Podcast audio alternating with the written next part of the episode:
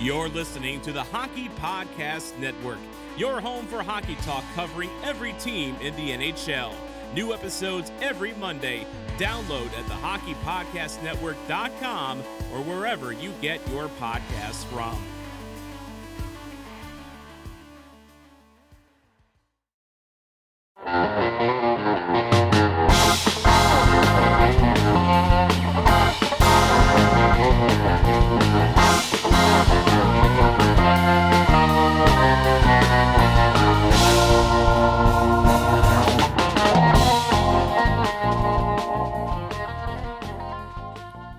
Hello again, everybody. Welcome back to the Tell It Is podcast on the Hockey Podcast Network. I am your host, Griffin Youngs. Hope you all are enjoying the downtime as we wait for the second round to begin. But before we get into our Avalanche talk for today, a word from our sponsor, DraftKings Sportsbook.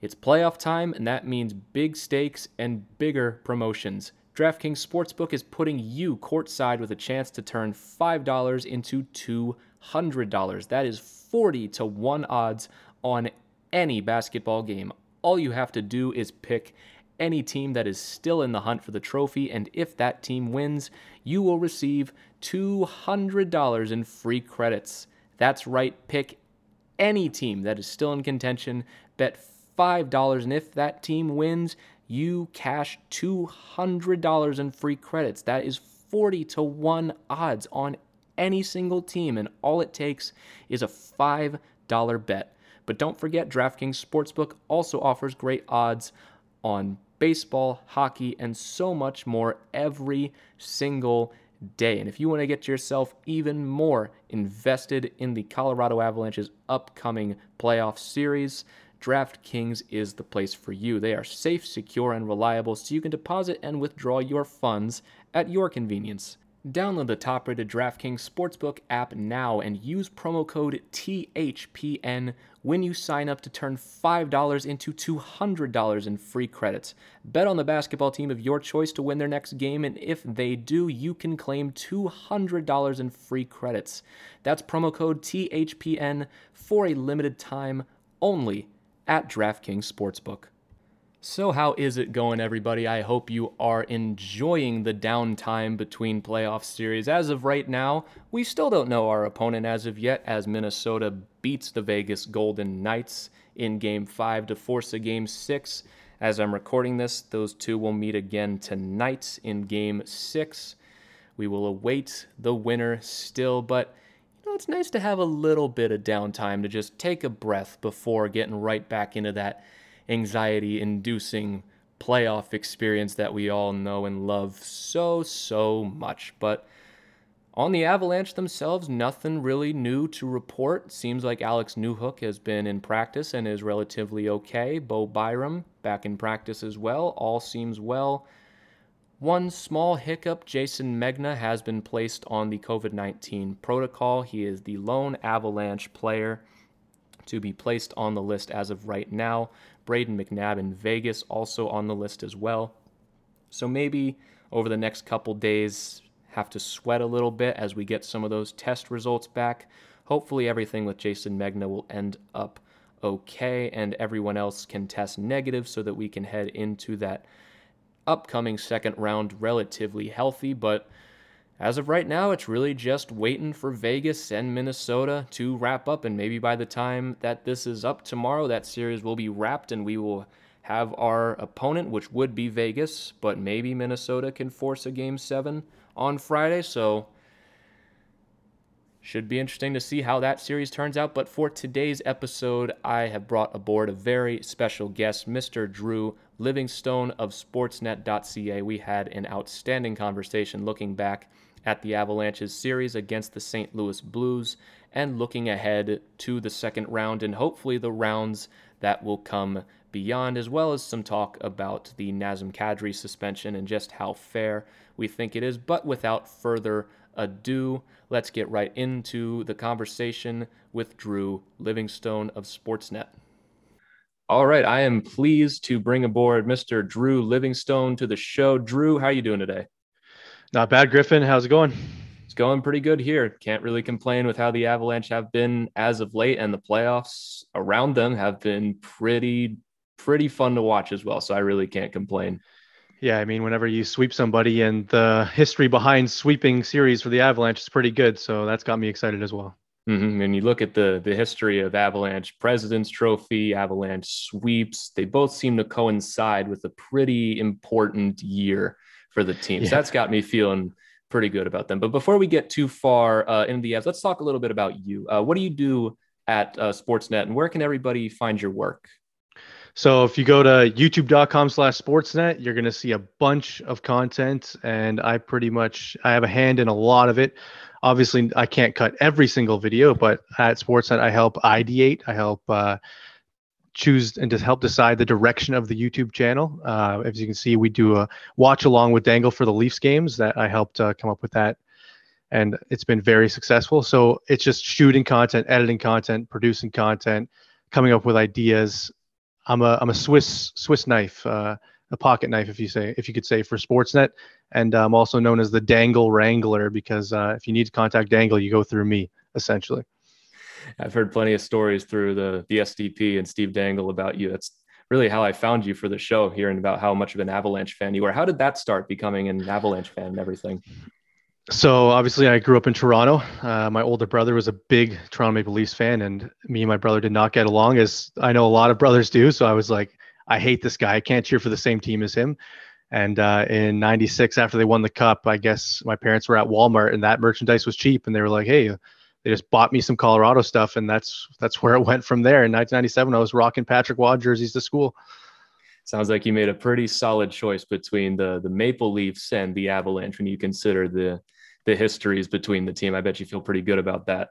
Yeah, I mean, uh, it speaks for itself. The, the I don't think the Leafs have won a series since 2004, and I actually remember that night because uh, the Colorado Avalanche were eliminated that same night to the San Jose Sharks. I remember Roenick scored an OT winner against the Leafs, and I remember razzing my brother, making fun of him, like, "Ah, your team sucks." And I think it was within that hour, San Jose eliminated Colorado, and he came up and just beat the crap out of me. It was pretty funny. I can only imagine what that's like. But speaking of series wins, the Avalanche wrapped up their series against the St. Louis Blues in a four game sweep. Now, a lot of people predicted the Avalanche were going to run through this series. I imagine me and you included, but I, I said Avalanche in about five. My original prediction was actually six. I changed it to five before the series. Was this series against the Blues easier than you anticipated it to be? Because to me, it felt like there wasn't as much pushback from St. Louis as I was expecting. What do you think? I honestly thought it had the chance to go seven. I thought I had originally picked Blues in six. I didn't realize David Perron was going to be on the COVID list when it started. Um, that's a huge, that's a huge thing to, to hold out of their lineup. A uh, huge player, uh, and then their injuries on the back end. I think that played a huge part in the series. I didn't think they were going to walk through them the way they did, but I mean, here we are. It's I think I don't think anyone actually predicted a sweep. If you did, you were lying to yourself. I know Dom Luszczyszyn at the Athletic said we had like a 95% chance to to win the series, and I was like, oh, I don't know about that. But yeah, I mean, it was a lot easier than I expected. Yeah, it was very strange, especially game four. I thought felt very off from the the Blues perspective because I was really expecting like a strong pushback, but I had to kind of remind myself that that was a playoff game at certain points and it, it felt like they were playing shinny almost. Like yeah, even the Avalanche. Yeah, that's exactly what it felt like at a certain point. Even though the Blues got on the board first, I never once doubted for a second that they were going to win that game. The whole series just felt kind of odd. So, how do you think that happened? How did the Avalanche just dismantle this team so completely? Were the blue was it really just the Blues injuries that had them completely outmatched, or would it really not have mattered to begin with from your perspective? I think no matter what, the Avs were going to win that series, but the injuries played a huge factor when it came to 5v5 hockey. I mean, if you look at the Corsi for, I mean, the MacKinnon line was shut down pretty well at 5v5. So like they did it they did a good job shutting them down, but just so many penalties and the Avalanche power play so lethal, but lines 2, 3 and 4 for the Avs were just so dominant in possessing the puck and they just had no answer. And I think injuries played a big factor. I mean, when you have only four NHL defensemen on your team in the playoffs, you're not going to win many games, and that's I think what hurt the Blues the most. Yeah, and like looking at this series, this really felt like one of the most by the number, by the paper, just it went it kind of exactly how you would expect it to when you have, in my opinion, one of the best teams of the last decade with this Avalanche team going up against a team with a losing record. And I've really never seen a series just go so according to plan. I would call even look around the playoffs right now. There's plenty of chaos going on. Yeah, I think the only other series that I could say where what's happening is what we expected would be the Habs and Leafs, where people expected the Leafs to run through them. Yeah, they had a little blip in game one, but their captain got injured, and I don't think that really counted. And now they're sweeping them in five, I think. Yeah, exactly. More the the gentleman's sweep, as it's called. We saw that with the the Caps and Bruins a bit earlier. Exactly. Is there any part of this series that you feel like somehow could have gone better for the Avalanche? It's hard to really complain about anything, but was was there anything you think they can improve on heading into the second round? I think the third pair needs to be better. I know uh, Timmins Timmins did not impress me. I know Byram's coming back, so I think Timmins gets taken out of the lineup, but uh, Nemeth and Timmins did not impress me at all in this series. I felt like they were always in their own end. Um, and honestly, there wasn't much to improve on. I just I honestly wish they got more shots against because Grubauer wasn't really tested. And I know if they go up against Vegas, he's gonna be seeing 30 plus shots a night, and it's not gonna be this easy 17 shots, 18 shots against. And if they go then again, if they go against Minnesota, I think they sweep them as well. So we'll see. Yeah, I think I completely agree with that. I'd say like the one weakness on this team is that third pairing with Nemeth and Timmins. And I'd say more so Nemeth because a lot of the Blues goals I felt like kind of put him center stage with some of those turnovers that he had. And it's just, we didn't, it doesn't need to be like this. I, I hope when Byram comes back that it can be a better lineup for the team. And with Nemeth, I know he does a good job with the penalty kill and everything most of the time, but that was really a discernible weakness that I found. I hmm. agree with with Vegas, especially with Grubauer, that St. Louis didn't really pepper him as much as I was expecting them to. And if they do go up against Vegas in that second round, I think it's going to be a lot more of a challenge for the team. But on on the other side of that conversation, outside of Nathan MacKinnon, who was outstanding in this series, obviously who would you say impressed you the most? It's got to be Bellemare. I mean, he was unreal on the penalty kill and his and his forechecking. I mean, I was like, give this guy more minutes. I'm I'm fine with him playing 17 minutes a night right now. The way he was playing, uh, he's such a secret weapon that uh, for the playoffs, especially, the, just the way he just he doesn't care about his body. He's just like, oh, I'm going to throw my body into this corner, throw my body in front of this puck. Uh, I honestly think he's their best utility player outside of the top line. I know that's crazy to say, but I know Jost has been very good as well, but yeah, Bellemare for me. Yeah, Bellemare's been very underappreciated, I would say, so far this season. He, he just gets kind of buried underneath exactly. all of the, the talent that this team has. Like, I feel like a lot of people that aren't Avs fans would kind of forget that Bellemare is even here. I think I've seen that a little bit that when the Bellemare goal notifications come up, and especially when he was playing well against the Blues, I saw a bunch of people being like, when did Bellemare get here? Has he been here for more than a year? But I'd say for me, it would have to be Philipp Grubauer and how he shut down the Blues a lot in this series because there were times that the Blues pushed and gave the Avalanche a little bit of trouble, but Philipp Grubauer just about snuffed out every bit of hope that St. Louis had in this series. Every time they had a decent scoring chance, it just felt like Grubauer was there to answer the call. And going back a little bit to the the weakest points is that a lot of people feel like that Grubauer is the weak link on this team. yeah, I don't reason. get that. I see it all over social media. I, I completely disagree with that. And I've disagreed with it throughout this entire season that the Avalanche's goaltending is their weakness. When you get past Grubauer, Sure, but in the playoffs, I feel like that's the same case for a lot of teams. If you take their starting goalie out of the equation, and with Grubauer, I've seen no instance during his Avalanche tenure that he's been unreliable.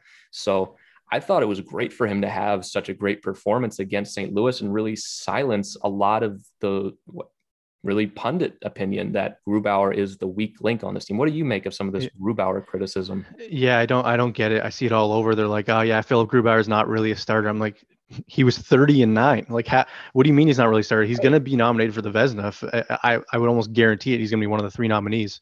Um, Yeah, I don't. The issue is that with Grubauer that I find is that when I'm watching and there's someone battling in front, I'm always like, oh no, don't touch him, don't touch him, because he's so just so fragile. That's the only knock against Grubauer is that honestly, if he was healthy, they probably make the Stanley Cup Finals last year. Uh, I, no offense to Michael Hutchinson, he's he's okay, and Francouz going down was not good either. But yeah, I think if he stays healthy, they make the finals. Yeah, I mean it's hard to it's hard to argue with overtime game 7 if you put even just one of the two goalies in the net. It's hard to argue that maybe the Avalanche it doesn't even reach that point and the Avalanche win even before that. And I agree that Grubauer is going to get a lot of Vezina nomination, but and a lot of this opinion is coming from the same people that are going to be voting for him for the Vezina. So yeah, I don't know. And then yet you see Jack Campbell wins 10 games in a row and he's a Vezina immediate contender, starting goalie that everyone loves. So it's just it's just the media market. No one pays attention to Colorado. So they just see Grubauer and they're like, ah, he was a backup when Washington won the cup. He's nobody. Yeah, and despite the fact that Grubauer has been starting here for three years now and is even yet to be below a 915 in save percentage on the team. Exactly. It's, it's, this team, for as good as they are, still gets underrated. And I think one underrated part of this team that I think people acknowledge but don't really understand just how good it is is their young guys that aren't even really in the NHL yet. Specifically, Alex Newhook, who has become a brilliant addition to this team, in my opinion, in the last few games, and as well as Bo Byram, who's kind of flown under the radar this season due to his injuries. What have your thoughts been on Alex Newhook and just how unfair it is that a team as good as the Avalanche has yeah. these guys coming up the pipeline to just take some jobs probably as soon as next season. Yeah, honestly, I think he's he's a top six forward next year. I think uh, I think it's almost a lock. Uh, whether they put him on the wing or try him at center, they'll probably put him on the wing. Um, yeah, I mean he's such a good weapon. I I hate that he's not getting many minutes, but it's because the lineup's just so got so much depth. We'll see how the expansion draft goes. Uh, I'm my I'm predicting Graves is gone because there's not really, and that's if EJ waives his no trade clause, which hopefully he does. Um, but yeah, and then Byram on the back end is just unreal. I, uh, no offense to Timmins, but I think once Byram's back, I don't think he sees any playing time. Yeah, with Timmins, it's tough, but I I was impressed with him down the stretch this season. He's obviously had a very bad history of concussions and bad luck with injuries, so it's good to see him finally turn it around there. But I don't know if this playoff is going to be his his time to break out. I think that's next season when he can start to really so, carve out a spot for himself. So you agree that Timmins comes out when Byram's back, not Nemeth?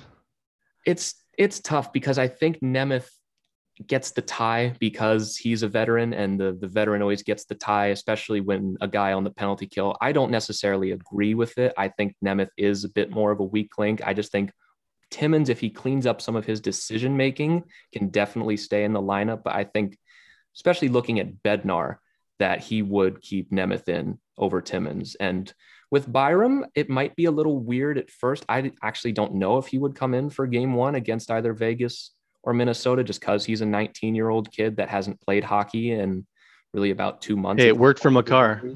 It did work for Makar, and it seemed to work for Newhook pretty well too. And I do want to see him get in, especially I want to see him get some vengeance against Vegas for hurting him all that time ago and setting him down that whole uh, butterfly effect of injury. A hit that was not reviewed by the Department of Player Safety. Not reviewed, and we well, we can cover the Department of Player Safety in, in just a second, I'm sure. But I really want to see what Byram can do in the playoffs because I feel like we were really robbed of his rookie season for the most part. Yeah, I almost think like maybe they try seventh defenseman and give him like five or six minutes in the game one or something like that. But I don't know what Bednar's thinking around that. Yeah, I mean, I think that probably would be a good idea because we don't really know the status of Alex Newhook right now. He did go down the tunnel in game four and he seems like he's on the ice and practicing and everything. But with a, a kid as young and as inexperienced as Newhook, I don't know if you make that risk right away. So I think seven defensemen could be a pretty solid idea, especially for the first few games while maybe the team's uncertain about the health of Newhook. Yeah, exactly. I mean, hopefully Newhook's back, but even if he is, who would you rather in your lineup? I almost would rather pick Byram over Newhook, to be honest, just because of the depth they have. Yeah, and when when you put it like that, like when you when you can maybe take away from the fourth line on your offense and just add a little bit of stability to that third pairing, which we both agree was the weakness on this team. And I love Alex Newhook. I would love for him to stay for sure in the lineup, but I feel like that would be a necessary, especially if he's not 100%. If he's not 100%, like I wouldn't totally be comfortable throwing him back in there. Yeah, I mean, the issue is Newhook's not a fourth line grinder. He's extremely skilled. He, he reminds me of Tyson Jost, except he's he's better than Tyson Jost. Let's be honest. You know, right. you can see exactly. it already that he's going to be advancing a lot higher than Tyson Jost has. Um, so I think he'd be more better suited for a third line role, and that's just not there.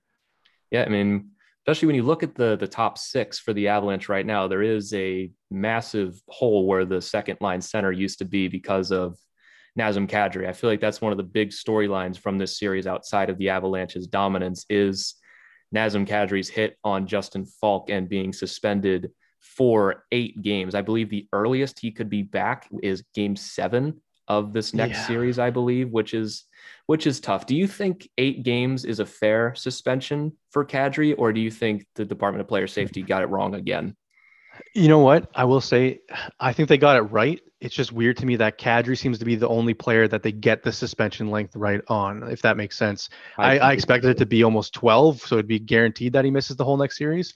But uh, so, and then people were saying five, so he only misses round one, and it was in the middle at eight. So, yeah, it's just weird to me that Department of Player Safety comes down hard on Kadri, but no one else. Yeah, and it's it's very strange because I agree. I think they got the Kadri one right. When you look at the, especially the circumstance of the suspension, exactly. the first round of the playoffs, it's the first two games.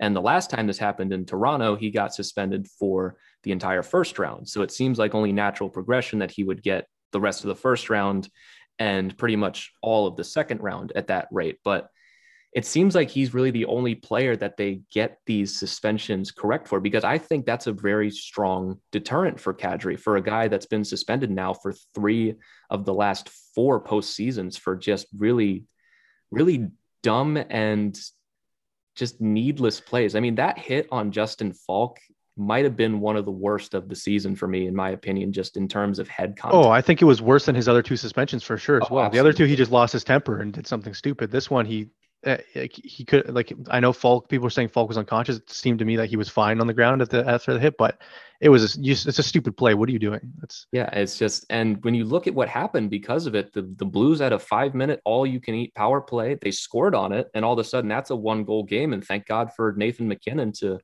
put that game away, or else we like the Blues scored another goal. We could have potentially had the series go five or lost that game because of a a three nothing comeback. Yeah, that, I was I was so mad, especially when they scored the first one. I was like, "This is what this guy came here to do. Like, this is why Toronto traded you, and you're proving them right." And like right now, last year we were like, "Oh, Colorado clearly won the trade." Now you're looking at Kerfoot's got five points in four games for the Leafs. Kadri's got what one point? Yeah, in and his two games.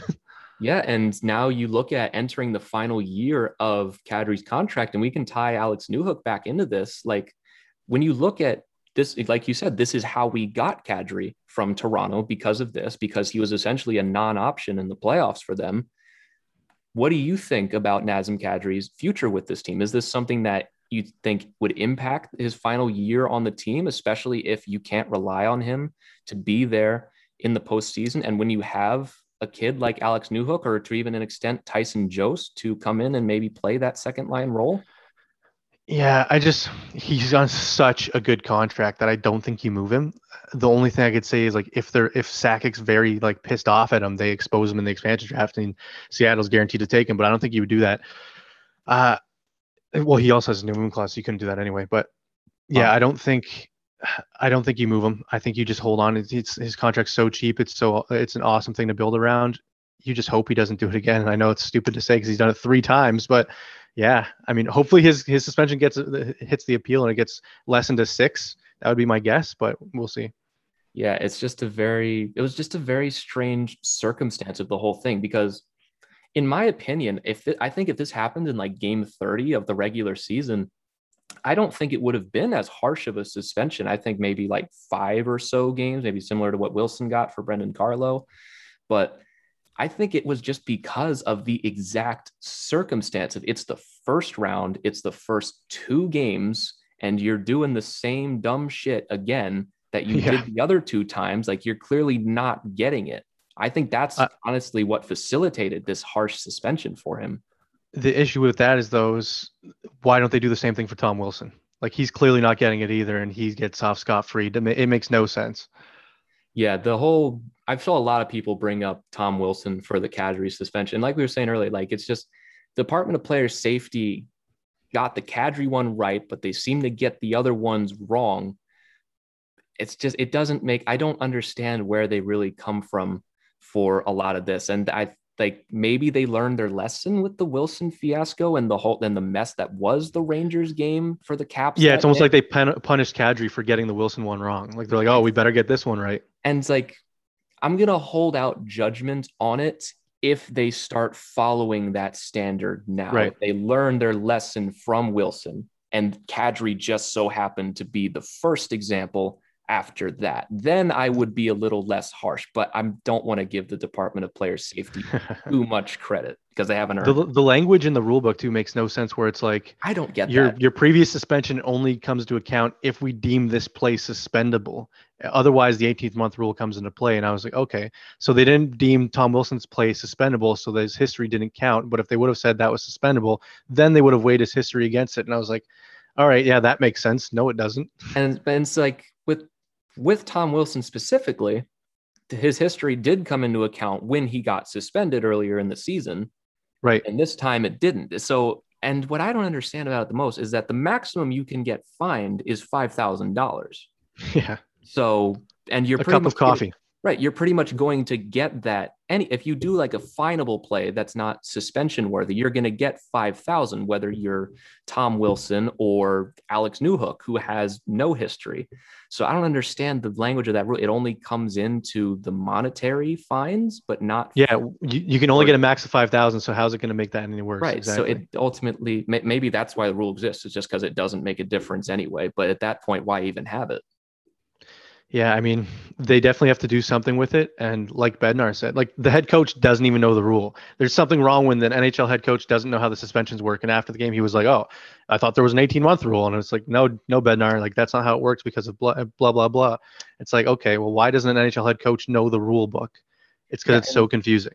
The weirdest thing to me is I noticed this before the playoffs when Mikko Rantanen got suspended for, or not suspended, he got fined for diving he got yeah. And the NHL seems to have that airtight because they apparently there's this whole rule that it gets increasingly more each time. And if like a certain amount of players on a team get fined for diving, then it starts to go to the coach. So I don't understand how they have diving locked down yeah. so efficiently with apparently a great system that deters people from diving, yet they can't figure this out. It it makes absolutely no sense. Uh, uh, yeah, it's almost like they just roll the dice. Like, hey, this rule. Let's. Oh, we got a three on the dice. All right, that's only five thousand dollars. Oh, we got a four this time. All right, five game suspension. It's just, yeah. it doesn't make sense. It just, it doesn't make any sense because as an Avs fan, I'm mad that Kadri got suspended eight games, but I'm mad at Kadri for getting the suspension. But I'm mad at Department of Player Safety for not having a standard. It's just, it's a very confusing thing. Like because it's Kadri's fault. No one made him do it. But what is going on here? Yeah, like no one's no one's defending Kadri. What he did was stupid. He deserved eight games. If even though he appeals, maybe it goes down to six or seven. We'll see. I doubt it, but here's hoping. Um, but yeah, it just I wish they would release a video every single time they didn't give someone a suspension as well. Like, where's the Tom Wilson video saying like, "Hey, we didn't suspend him because blank, blank, and blank." Instead, it's just you get the video for the suspensions, and here's why they got eight games. Yeah, it's just such a such a broken system, and it's it's a shame that we even have to spend this much time talking about the department yeah. of player safety when we were talking about the Avs just swept and we're waiting for our next opponent. It's just it shouldn't take up this much of the conversation in what has been a pretty eventful year. It's just it doesn't make a lot of sense to me. Yeah, I mean, how, how do you think they do in, in round two without Kadri? That's the biggest question. Yeah, and then that per- that perfectly leads me right into the question I was just about to ask: is then how what will be the key for the Avalanche to advance to the third round? Whether it's going to be Vegas, which I think it will be, or if it just so happens to be Minnesota by some miracle. What do you think is going to be that the the biggest key for the team to get out of that? Well, fingers crossed it's Minnesota because I think they can walk all over them. I think I mean they're the what are they third worst Corsi team in the NHL and like number one PDO for puck luck. Like they're just brutal. So I think that would be a sweep almost. They're almost easier to face than St. Louis in my opinion. I was like I want to win the division, but I think they match up better against Minnesota. Honestly, that was my thought. Um, so yeah, hopefully maybe Talbot stands on his head the next two games and they win in seven, but that's highly unlikely. And against Vegas, I mean, you need Kadri. I, I it's going to be so tough with Tyson Jost up the middle and Compher up the middle and your second and third line. It's yeah, they're decent players and Jost has improved a lot and Compher's improved a lot, but can they shut down the Vegas uh, forwards like after line one? I don't. I just I don't know. I mean, honestly, I think the advantage goes to Vegas with Kadri out of the lineup. I know the Avs have better defense. It's close, but I think the Avs have the advantage there. But if Fleury plays as well as he's playing, I think Colorado's in tough.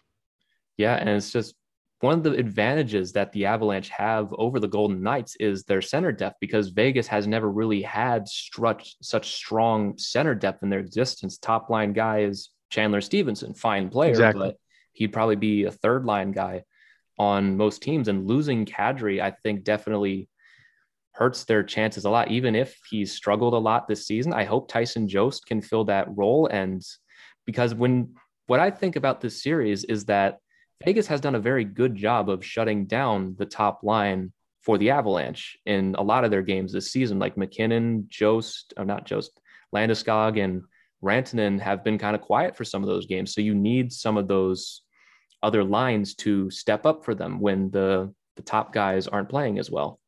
Yeah, I mean, if you look at Mark Stone, he's the best defensive forward in hockey. So anytime you have anyone going against him five on five, you're not going to have success. So that that's the first lines cancel each other out almost, despite the advantage with MacKinnon over Stephenson. So then you go to line two and Karlsson against Compher, and it's just like, uh, like Kadri could say is probably better than Karlsson, but I can't say that about Compher. And then all of a sudden you're going to the wings, and you're like, uh, Vegas might have the advantage there as well because Riley Smith and Marchessault are better than the second line wingers in Colorado. It's just a fact. And it's going to come down to defense and special teams. And if Grubauer plays as well as he's playing, Colorado comes out of that series. If Grubauer doesn't play up this par or he has one or two bad games, I think honestly, Colorado's in tough, and I think Vegas could take it in six or seven. So I think I'm hoping Kadri's suspension is reduced. Otherwise, I'm gonna be stressed out for a lot longer than I want to be. Exactly. And I agree with your point on Philipp Grubauer as well. I think that's going to be the biggest key of this series because I, I think offense, defense, maybe you give the the edge to the Avalanche a little bit in those categories, but Marc Andre Fleury has had an outstanding season for Vegas. He's obviously. unreal. And if Philipp Grubauer doesn't even doesn't even need to be better with him, if if he can duel with him on a nightly basis and at least hold his ground in that duel, the Avalanche are going to be in a very good spot. But if, if Fleury is only letting in one or two goals a game, like the Minnesota series has been a little weird because there's been some games where he's unbeatable. And there's two nights ago where he was like sub 800 and letting. He has three goals on what, 14 shots or something? Yeah, like three goals on 13 shots, I yeah. believe it was. So I think Grubauer is going to be the biggest key to this series. If he plays like he did against the Blues, I think they're in pretty good shape, Kadri or not. Yeah, it's just the last game against Vegas had me so worried. I mean, uh, Vegas outplayed Colorado so like hugely. Like it would, Colorado did not deserve to win that game. I mean, it was pumped that they won it, but they were brutally outplayed, and Grubauer was the reason they won that game. So hopefully, it's not the same style of play the whole series, and Grubauer doesn't have to stand on his head. But it looks like that might be the case. Yeah, I mean the especially if you take the last three games against Vegas into account, or you you can put the last four games in there since that one was a back to back. You had the Avalanche dominating the first one. You had Vegas taking the second one in overtime, and what was a very fun game in my opinion. But Vegas dominated that game late. You had the a banged up Avalanche team with Devan Dubnyk playing yeah. Vegas. And that I think that was the maddest I got at a game this season with just how poorly Devan Dubnyk played. But and then you got the last one where Vegas beat the Avs pretty thoroughly in everything except the scoreboard. And Grubauer stood on his head, and you got a bunch of unlikely heroes to get the win in that game. And that's not going to work a ton over a seven game series. No, exactly. And that's why like it's gonna go seven. Like you would you would agree, right? It's gonna go seven games. Agree. So that that is I think that's is an easy a bet as I've ever had for a seven game series. I like this series to me is it, it's a clash of the Titans. Like I don't think we've seen a, a series between two such dominant teams in a long time. I don't think. Yeah, not especially in round two, nonetheless. Like I don't think if you look across the rest of the playoffs, there's only one team I would want to play less than Vegas, and that's Tampa. And it looks like even if they get past Vegas, it's Tampa in round three based on if if the Leafs advance. So it's going to be a tough road to the finals. And honestly, if let's say it's Colorado Tampa in round three and Leafs against the Bruins, or I think that's how it would shake out. I think so. Yeah. Because and then Colorado, I think if Colorado's automatically top seed, it might be Boston. Honestly, is Boston case. below Tampa? I think. I'm not. Yeah, I'm so not, maybe it's, it's maybe you're right. Regardless, like it, it their their easiest matchup might be in the finals if the Leafs get there. Like that that that's the funniest part about it. Yeah, that that's yeah. It's pretty funny looking at like outside of Colorado or Vegas, it might be an all Atlantic Final Four. Isn't that crazy? If it's yeah. Toronto, Boston, and Tampa. Yeah, that would be pretty fun, but it'd be pretty fun to beat all of them on the way to the Cup. Yeah, exactly. pretty fun I mean, for you too, especially if they meet Toronto in that time. Oh, if they meet the Leafs, it's going to be a war over here. I mean, I have so many family members, friends, Dangle. I, I, honestly think I'd have to jump on the stream with Dangle if it was Colorado against Toronto just to chirp them the entire time when the Avs sweep them. Yeah, you might be you might be alienated from that community for a little bit. yeah, exactly. But yeah, the, kind of cover this a little bit, but it's like outside of Fleury, is there anything about Vegas that has you truly worried? Or let's say Minnesota uh, gets past Vegas. Is there anything about either of those teams that would really worry you heading into a playoff series? Honestly, Minnesota doesn't isn't a good hockey team to me. I I, I mean, yeah, they have a, gr- a great record, but I think Colorado walks all over them. The only thing that would be that they don't have success against Minnesota in the playoffs just historically. So that's always in the back of my mind. So like, do they blow it against them again? Like, you know, Niederreiter is just I can't stand that guy just because of the game seven winner. So, I mean, and Andrew Brunette, I, I liked him, I guess, a little bit when he was in Colorado, but no, he's an enemy of the state. Um, and uh, yeah, so I mean, I don't, I want to play Minnesota just to get rid of them, and it'll be easier matchup. And then against Vegas, like I said, like their decor is solid, and their depth is just, to me, their forward depth is better than Colorado's with Kadri out of the lineup, so that would worry me a little bit. Yeah, and I'm conflicted when it comes to the Minnesota Vegas series because Minnesota would be easier, but I can't help but feel like I would be disappointed if it wasn't Vegas because I you, you want to down the guy the juggernaut. Yeah I, I yeah I mean like because I've felt like all season ever since about like March I've talked about on my show about like I just feel like there's this inevitable clash between Colorado and Vegas coming in the playoffs and I've I've been thinking about it for two months. So for that to not happen I feel like I would be pretty disappointed because I would expect them to run over Minnesota. Maybe not yeah, with see, relative ease, but I'm the opposite. I'm like just just win, just win. I don't care how it happens. I don't care who we play, just win. And I like yeah. I think Minnesota's the easier matchup, so I want Minnesota. Yeah, definitely. But it's like with Vegas, like I can't help but feel like I'd be mad at Minnesota for taking that from me. Like I I wanted those guys. That's like because like I think even if I wasn't an Avs fan, I think I would just look at this series as, like I said, a clash of the Titans and just one of the best playoff series I think we could have seen in the last decade or so. And I, I would be disappointed if that was taken from me. It's kind of like like you know NBC's like, oh come on, please Vegas win this game because they want that matchup as well, just for the TV ratings. And I get what you're saying. It'd be just so like it'd be so satisfying to get by Vegas and then go to the round three or to the Stanley Cup Finals, but it's just going to be so tough, and that's why I want to avoid it. It's almost like the Leafs fans with Boston. They're like, "Yeah, we want Boston in round three if we get there." And it's like, "Do you though?" Do like, you like yeah, they want to down yeah. Boston, so yes, it's a it's a be careful what you wish for kind of thing, and definitely with me and wanting Vegas that badly because I just might get my wish. I mean, Game Six, as we're recording this, is tonight in just a few hours, so we'll see if I get my wish or not. But wouldn't you also want to get rid of those Minnesota Demons though? Just that's just that's my other thing is that like I'd be mad at Minnesota for a little bit, but maybe like after game one of that series, be like, oh, this is just fine. I I do not mind beating up on these guys one bit. So exactly. Like I mean, there's no team I dislike more than Minnesota. So I would love to just slaughter them in round two. Yeah, especially especially end like their magic season because like I think this is might be one of the better seasons that Minnesota has for the next little bit, especially after they knock off Vegas. Like to be the one to end like because I've they kind of have like a team of destiny feel to them right now with Kaprizov and playing above expectations Mm-hmm. more than really anyone else in the league. So to end that, I would find that pretty satisfying. But They're almost like Colorado from two years ago, like the the cool kids on the block, Yeah, like the new kids on the block. we beat we beat the team to beat and now like house money and all that but i would definitely love to beat up on minnesota a little bit but assuming that they do get past either vegas or minnesota you covered this a little bit who do you think is the avalanche's biggest threat to a stanley cup bid Yeah, and I think it's the the cap cheaters down in Tampa Bay. I mean, they're 10 million over the salary cap in game one of the playoffs. Oh, coincidence that Kucherov's ready in game one. Oh, how Yeah, convenient. just, oh look at that we said that he was probably going to be back for the playoffs he's definitely missing the whole regular season but the playoffs yeah. those are he'll he'll probably be back for those That's what I find. Like, I know they won't, but I feel like the NHL's got to look into it. I mean, this guy started skating in March. You're telling me he wasn't ready till May when the playoffs started? Come on. It's a, it's a, and the thing is, the NHL did investigate it, and it's perfectly within the rights of the rules to do it. And it's not even like they're the first to do it. I mean, you had Chicago with Kane all those years ago, but Yeah. it's just, it's such a, there's got to be some kind of cap in the playoffs. Like, what are they at? Are they at like a hundred million?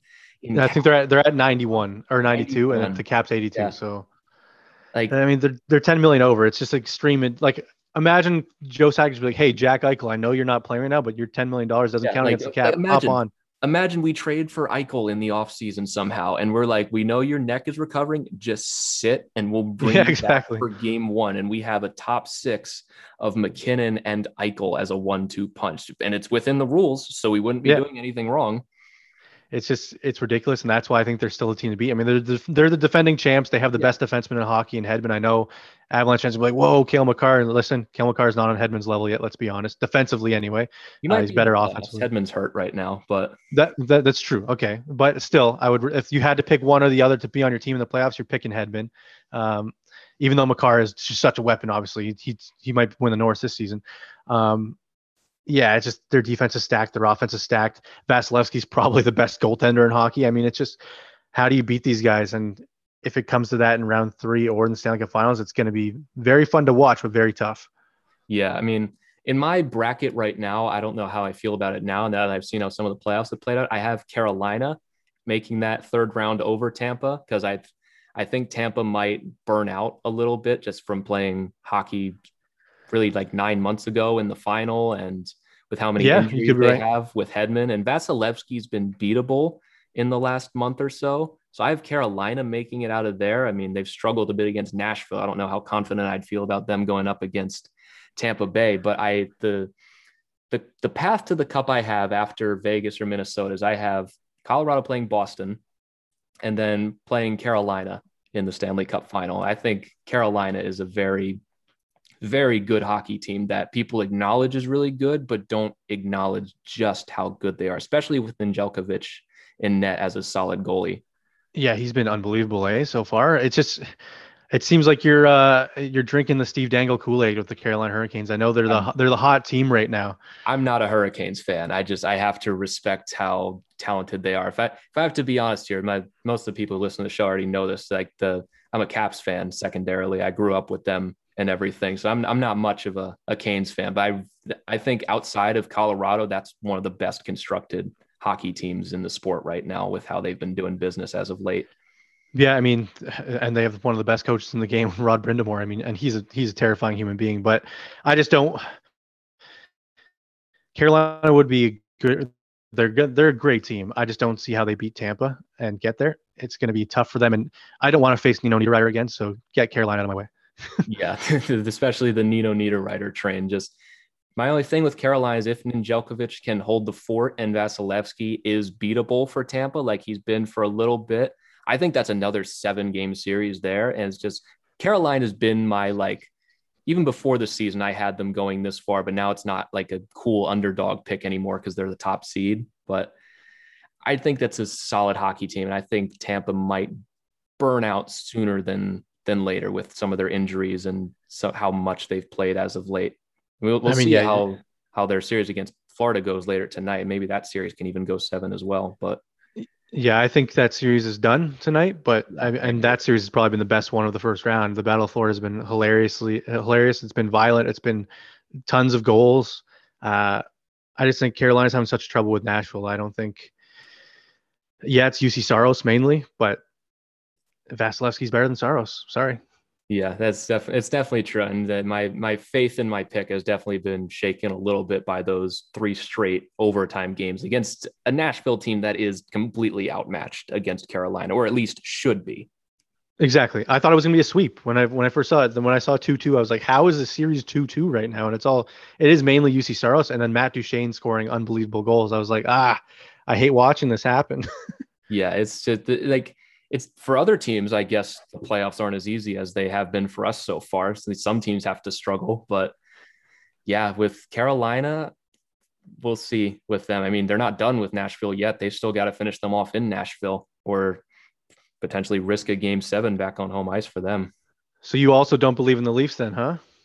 With the Leafs, I mean, I ha- I have them in the final four. I I changed that pick because I had Edmonton in there. I oh. changed it an hour before the puck drop for the playoffs because I, I had a feeling that maybe Edmonton is not going to ride that McDavid trade as hard as I believe they would. And I was right. But the Leafs, I respect the Leafs. They're definitely the best team in Canada. I think that they're going to match up with either Carolina or Tampa Bay once they get out of the Canadian division. And I think just those teams have more preparation against playing like Boston's played teams like Pittsburgh and Washington and New York. Tampa's gone up against Carolina and Florida for most of their season. And just the Canadian division, it's not as bad as people say it is, but it is the weakest division, maybe in contention with the West, but it's definitely not a very strong division. Like Montreal I don't think they would have made the playoffs in a normal season. I don't think they were that good this year. You should have seen the hate I got when I said St. Louis was better than Montreal. Everyone was blowing me up like, "Oh my god, how could you say that?" And I was like, they are. "Dude, they would they would beat Montreal in a series." yeah, I mean, they just straight up I mean, the Habs were hot for what, 10, 15 games and they were 500 the rest of the way against teams like Ottawa and Vancouver, like and you throw Winnipeg in there, obviously they just swept the Oilers, but the Oilers kind of just exposed themselves as not being as good as we thought they were. So, and I will say in Edmonton's defense, the playoff hockey rule book is ridiculous. Like if yeah. you watch like them play, like Connor McDavid's getting mauled on every shift. It's just like it's clearly holding penalties every time he's on the ice, and just they don't call it. And it's I hate that put the whistle away yeah, nonsense. I, it sucks. I mean, was did he? I believe I saw that McDavid drew zero penalties in four games. Like eh, something ridiculous. And like I think I Dom at the Athletic did a piece on it, and I think they counted, and he drew or he had 30 infractions against him in the four games when they counted on film, and I was like 30, and none of them were called. Like, what's going on? Yeah, it's just it's it's a broken rule book, and that series was close, like three straight overtime games, and the, the only game that didn't was a one goal game before the empty netter. Like just like you want to talk about the the opposite of the Avalanche series. That was as far from by the book as you can get. Like game one, you had Dominic Toninato scoring a game winning goal, and then the rest go to to overtimes. I mean, the Oilers, if they played a little bit better, could have swept that series the other way. Like yeah, it's got to be the closest sweep I've ever seen in my life. Yeah. I mean, when you have three overtimes, the only thing is, I will say about the Canadian division is the playoff hockey sucks up here because there's no yeah, fans. Like it's just the atmosphere is terrible. I'm watching. I'm like, this feels like a preseason hockey game. I know it's the playoffs, but like when you're watching the American series, it's just like these are so much better with the fans. Yeah, like I like I found myself more invested in Carolina and Nashville, which I didn't really care much going into it, but seeing those crowds in Carolina and Nashville and especially the Jets series. Like they were down four to one in game three and they would have been at home. Like, oh, imagine, can you imagine, imagine the crowd? The noise for that and a triple overtime series winner for a sweep on home ice. Like, just and Toronto, Montreal with no fans just doesn't hit. Yeah, me. like you finally get that series after 40 oh years or whatever it is, and just and no fans in attendance. There's nothing there. And it just it, it hurts my soul watching those games because they should be so tense and like these epic clashes, but there's just that's why I'm, I'm hoping that Montreal wins game five because they said that they have fans in game six, and that'll be awesome because I will say the Bell Center is the toughest place to play on the road in hockey. Yeah, I would definitely say so. And what a shame for no fans in that. Like we were saying, like it just would it just would have made what has been entertaining hockey even better. I mean, you you just see the difference across the league having fans there. It's just it's just not the same. I was in attendance at the Bell Center when Colorado lost 10 to 1 four years ago, I think it was. And it was the worst experience of my life. I had all these Habs fans around me. It was, and just every goal, they're standing up like four, then five right in my face. And hey, you want to switch jerseys? And just all the chirps. It was, it was hilarious. But at the same time, I've never wanted to leave a game so fast in my life because I think it was five nothing after one. And I was just like, what's going on? And I forget who scored the only goal. I think it was Blake Comeau. When he scored to make it like 8 1, I was like, hey, come back. I started standing up like an idiot. But yeah, that was a good time. It would have been better if you were wearing a Patrick Roy jersey there. That might have gotten a few people upset. For sure. well, I think that can just about wrap up our talk here. Drew, thank you so much for coming on. Anything? Do you have anything you want to plug before we wrap up? Uh, watch a Leaf game with Steve Dangle. Come on YouTube, and uh, if you see it, join the stream. Yeah, all right. And definitely you can find Drew at uh, sportsnet.ca on their YouTube account and everything. Does some fantastic work, if I must say. I've seen you definitely some quality videos over there at Sportsnet. But Drew, thank you so much for coming on. I really appreciate it, and especially spending as much time with me as you have today. I really appreciate it, and hope we can have you back again soon, sometime in the future. Hey, if they make the Stanley Cup Finals, I'll be back on. Sounds great. Sounds like a plan. Thank you so much, man. All right, see you, buddy. And that was the one and only Mr. Drew Livingstone of Sportsnet.ca. You can find all of his work on Sportsnet's YouTube channel. Just a really well informed Avalanche fan, just a very pleasant person to talk to, I must say. That was a very fun conversation with him. But to wrap up the show today, like I said before the interview, not a ton going on with the Avalanche at the moment.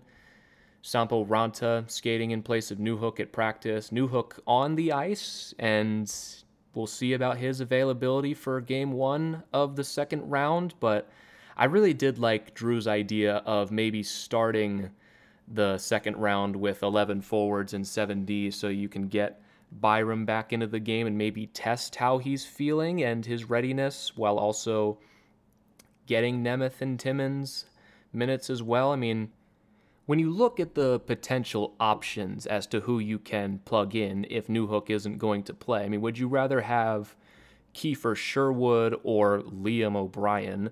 Or would you rather have Bo Byram come back in and give minutes to Connor Timmins and Patrik Nemeth and maybe minimize some of those minutes for those guys or minimize minutes for Bo Byram as he gets back into the swing of things? I just think that's a much smarter idea than just maybe plugging Liam O'Brien in instead of an injured Newhook.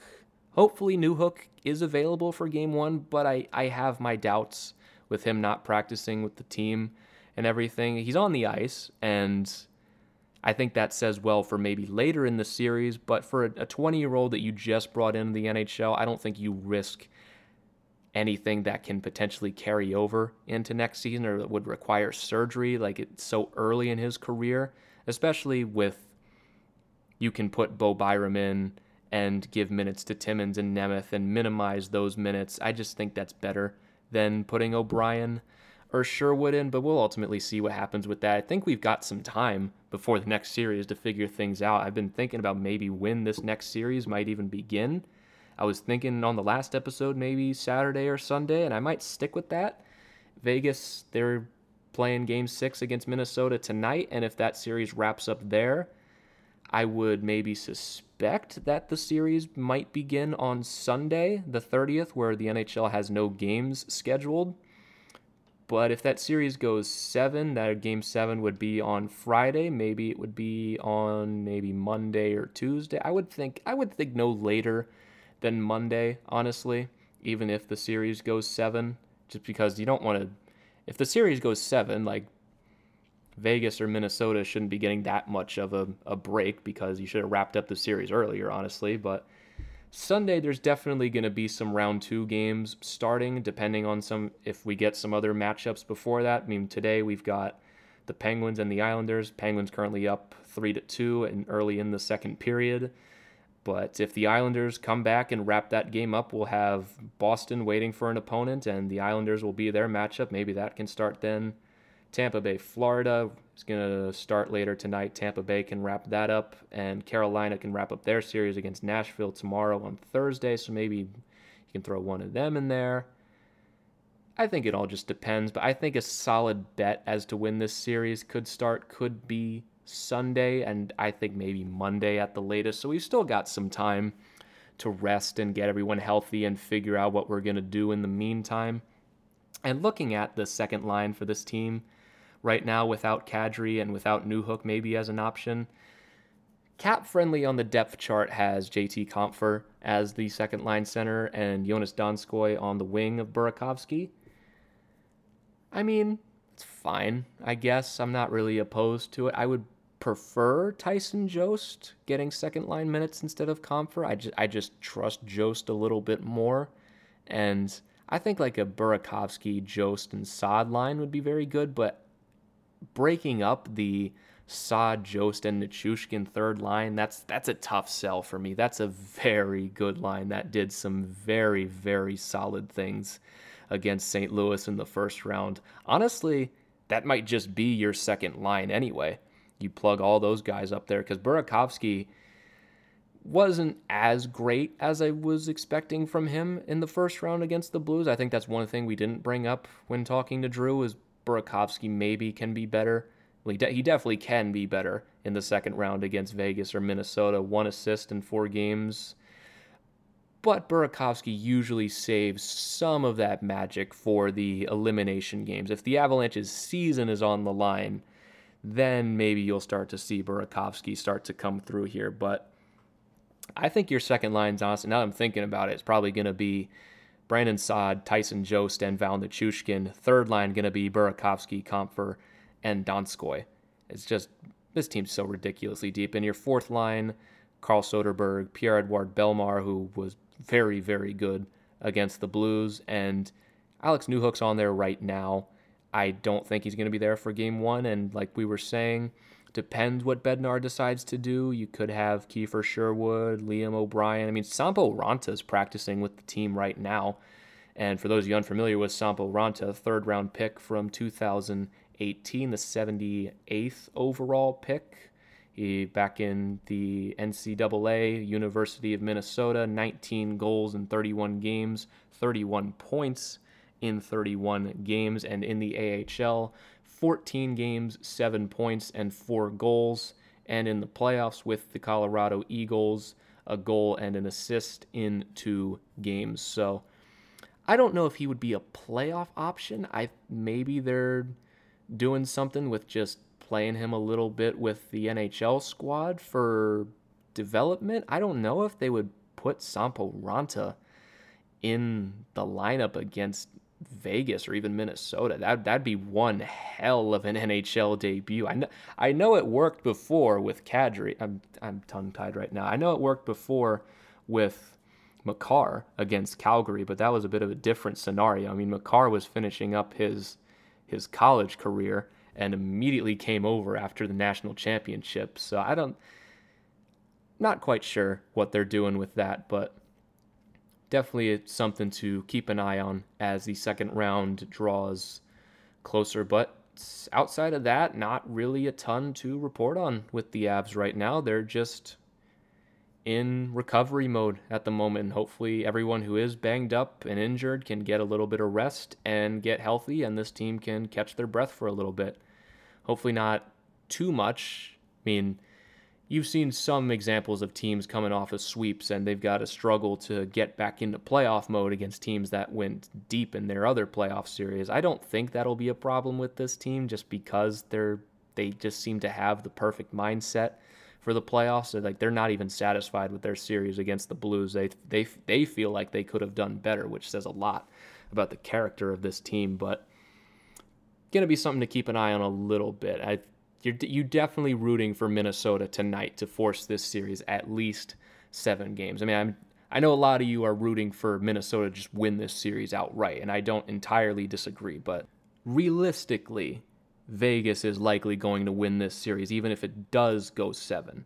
But I, I wanted Minnesota to play them so that they could kick the crap out of each other And I predicted Vegas in seven when the series began, so um, this is kind of going according to plan for me. But I wanted them to kick the crap out of each other, and now what's go- going to be a well rested Avs team going up against a, a bruised Golden Knights team, in my opinion. That's what I think is going to happen. Minnesota, I think they got a, a, hell of a performance from Cam Talbot in Game Five. I mean, what did he? What what were his shots in that one? Did he make 38 saves on 40 shots, if I remember that right? And Fleury let in three on 13 shots. So I that would, that's a tough performance for Minnesota to repeat. I know they're at home, and Vegas historically has struggled in Minnesota, but not in this series whatsoever. Minnesota scored the first two goals in game three, and Vegas ran off with nine straight after that. So I don't think being at home is much of a comfort for Minnesota right now. I think that series is going to wrap up tonight. I hope it goes seven.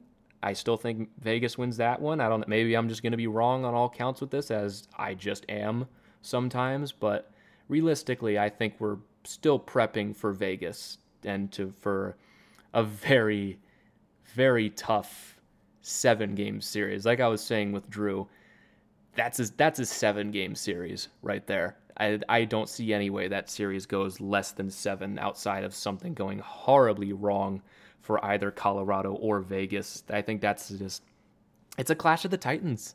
Clash of the Titans with two outstanding hockey teams that I don't think we've seen really since like the Capitals and Penguins meeting back in like 16 and 17 but even then like there was always like the the stigma of the second round and the Penguins for the Capitals like this is just like a clean slate no real demons in this series it's just two incredible hockey teams going toe to toe and ready to beat the crap out of each other they are very very even I think the Avalanche have the edge on offense. Drew thinks Vegas has that, but we both agree that they have the edge on defense. And Vegas has a bit of the edge in goal. I mean, with Fleury and Lehner, it's hard to argue that Vegas has the edge over anybody in the NHL with goaltending like that. But if Grubauer can duel with Marc Andre Fleury, and he doesn't have to be better than him, he's just, he's just got to give the Avalanche a shot. Like you're coming into each game maybe not expecting to score more than three goals. And Grubauer, if he just shuts down Vegas even just a little bit, doesn't have to be better than Fleury, just enough to keep Vegas, I'd say, under three goals, I think you're in a very good spot to win that series. At, at least four of seven games against Vegas. I'm just so like I'm just so excited honestly. I know it hasn't happened yet, and I know Minnesota is still in it, but come on. Colorado, Vegas, I just. I wouldn't be mad about playing Minnesota, but I would just feel a pain in my heart to have that series taken away from me. I feel like I've waited all year for this. I feel like I talk about it every single episode, but I just wouldn't be able to bear not having that series because who knows when you'd get it again. We almost got it last year, but you had the whole goalies going down, game seven overtime, and Dallas just randomly going to the cup final. Like, you don't know when you're going to get any of these series again. Like, that's why I'm bummed that Edmonton got swept because now there's no possibility of a Matthews and McDavid series happening probably ever again because the only way that would ever happen now is for those teams to meet in the Stanley Cup final. And as we've seen, it's not easy to get there, as I'm sure Toronto and Edmonton can attest to.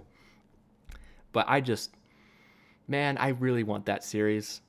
I've, again, I have no rooting interest in that series. I'm not going to root for Minnesota to win. I'm not going to root for Vegas to win. I will be satisfied with whatever comes our way. We'll see the result of the game tonight. By the time this is up, we might have Vegas as our opponent. Depends on the result, but we'll see.